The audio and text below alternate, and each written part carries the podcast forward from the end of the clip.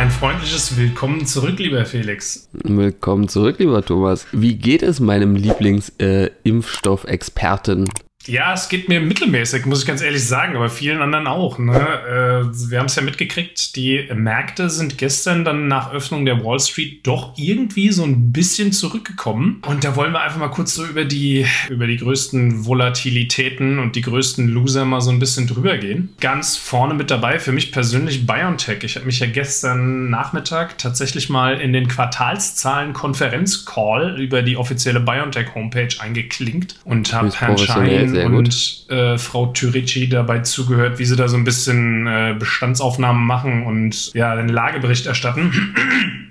De facto ist es so, BioNTech hat Quartalszahlen geliefert gestern und äh, die ja, waren eigentlich relativ in line mit dem, was die Analysten erwartet haben.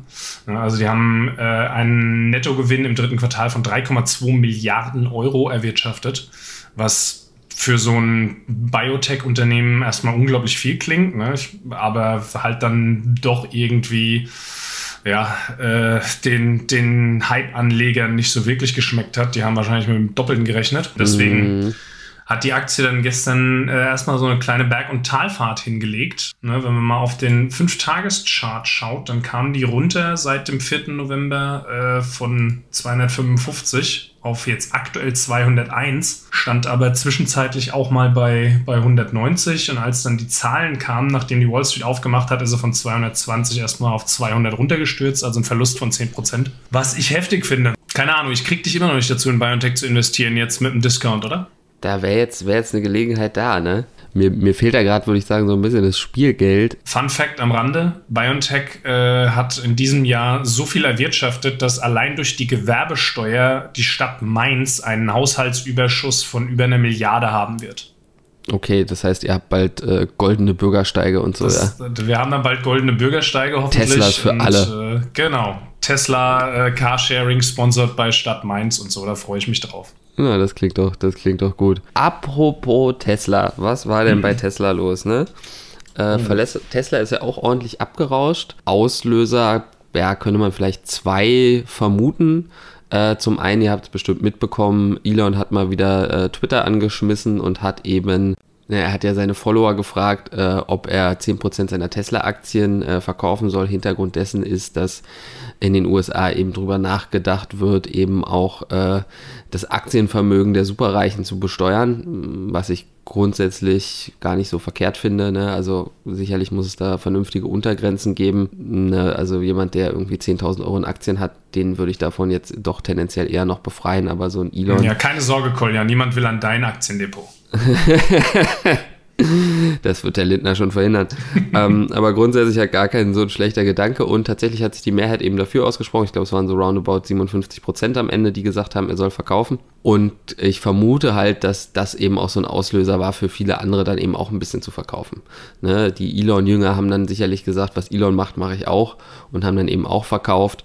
Und ähm, ja, Tesla hat dann einfach mal so stattliche zweihundert Milliarden an äh, Börsenwert äh, verloren. Ne? Also das ist halt schon eine Menge. Nichtsdestotrotz, äh, ja, ist Tesla nach wie vor m- maximal überbewertet. Ähm, no shit, Sherlock, könnte man an der Stelle sagen. Das ist jetzt mm. wenig überraschend. Aber wollte gerade sagen, das ist Faktor zwei. Und Shoutout an äh, unseren Kollegen Nick Nawarski an der Stelle. Ist vielleicht eine Gelegenheit, wieder reinzugehen, jetzt nachdem du alles falsch gemacht hast. Ja, vielleicht, vielleicht geht da jetzt wieder was. Äh. Stehen schon wieder ja, unter neunhundert aktuell, also von daher. Okay, einer, okay. Keine unter neunhundert ist ja, ist ja ge- geschenkt, ja. Mhm. Ja, ich meine, gut, also so viel, so viel vielleicht zu Tesla. Wo gibt es sonst noch äh, schlechte Zahlen? Äh, Coinbase. Ja. Coinbase oh. hat auch äh, Äh, schlechte Quartalszahlen geliefert, da hatte man irgendwie mehr erwartet, weil ja eben der Bitcoin so gestiegen ist. Da muss man aber dann halt wieder genau hinschauen, ne? Wir reden halt über das dritte Quartal, also bis Ende September.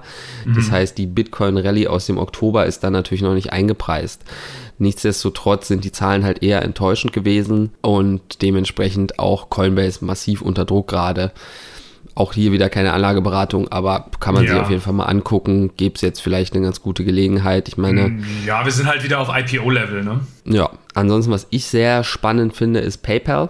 Ja, PayPal ist auch ordentlich abgerauscht. Bei PayPal gibt es auch eigentlich in den letzten Jahren selten wirklich gute äh, Einstiegschancen und das ist jetzt vielleicht eine. Auch bei PayPal waren die Zahlen eben nicht so dolle und vor allem der Ausblick eben auch für Q vier jetzt nicht so stark. Ja, das ist schwierig einzuschätzen, finde ich so ein bisschen, weil ich meine, klar, wir haben jetzt das Weihnachtsgeschäft irgendwie äh, vor der Tür, aber natürlich auch viele Lieferengpässe, ne? Nur, nur um mal ein Beispiel zu nennen, eben Spielekonsolen, ne? Also es wird nicht jeder, der eine PlayStation fünf haben möchte, eine unter dem Weihnachtsbaum haben können äh, und die wird er dann eben auch nicht mit PayPal bezahlen, weil er sie eben nicht kriegt. Nichtsdestotrotz finde ich äh, PayPal natürlich trotzdem spannend. Ähm, ich meine, wir hatten im, im Stream letzte Woche, glaube ich, kurz drüber gesprochen, wo dann eben kam, dass die eben äh, wenig mit DeFi machen, also mit äh, dezentri, tri, ihr wisst schon, ne? dezentralisierter äh, äh, Quatschwährung, also wenig mhm. mit, mit den Kryptos unterwegs sind. Also ich glaube schon, dass sie da auch ein Auge drauf haben und dass da zu gegebener Zeit dann was kommt. Ich meine, sie haben ist das nicht so, dass sie in Großbritannien schon, schon Krypto, also Bitcoin zumindest äh, Handel anbieten? Also nicht Handel, aber Transaktionen. Ich glaube ja, ja, ja, ich glaube ja. Ne? Aber grundsätzlich finde ich PayPal super spannend, weil es halt auch was ist, was ich sehr, sehr gerne nutze und wenn ich kann, immer mit PayPal bezahle. Hm. Dementsprechend, ähm, ja, finde ich das für mich persönlich spannend, müsste natürlich immer selber entscheiden. Also ich würde vielleicht nochmal ganz kurz äh, einen Blick auf Nvidia werfen.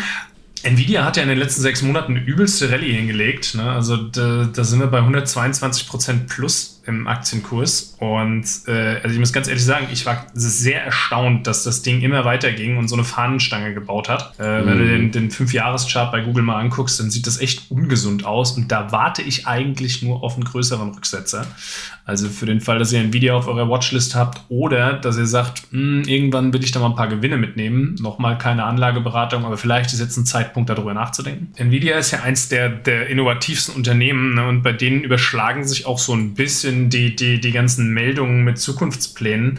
Also die, die haben jetzt diesen äh, Quantum zwei Prozessor vorgestellt, äh, geht damit jetzt scheinbar irgendwie in Richtung von Datenzentren, Rechenzentren, ne? Das sind so Switch-Prozessoren.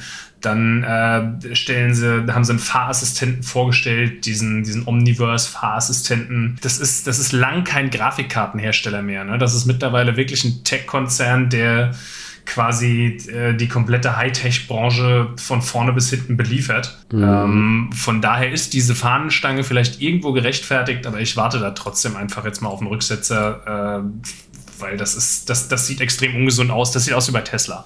Also, und dann ist es nur eine Frage der Zeit, bis da irgendwann mal eine größere Korrektur kommt. Also ja, vor so einem und, Hype und kurz, würde ich kurzfristige Anleger, die jetzt irgendwie vor, vor einem Monat rein sind, die können halt jetzt auch schon locker wieder rausspringen, ne? Also.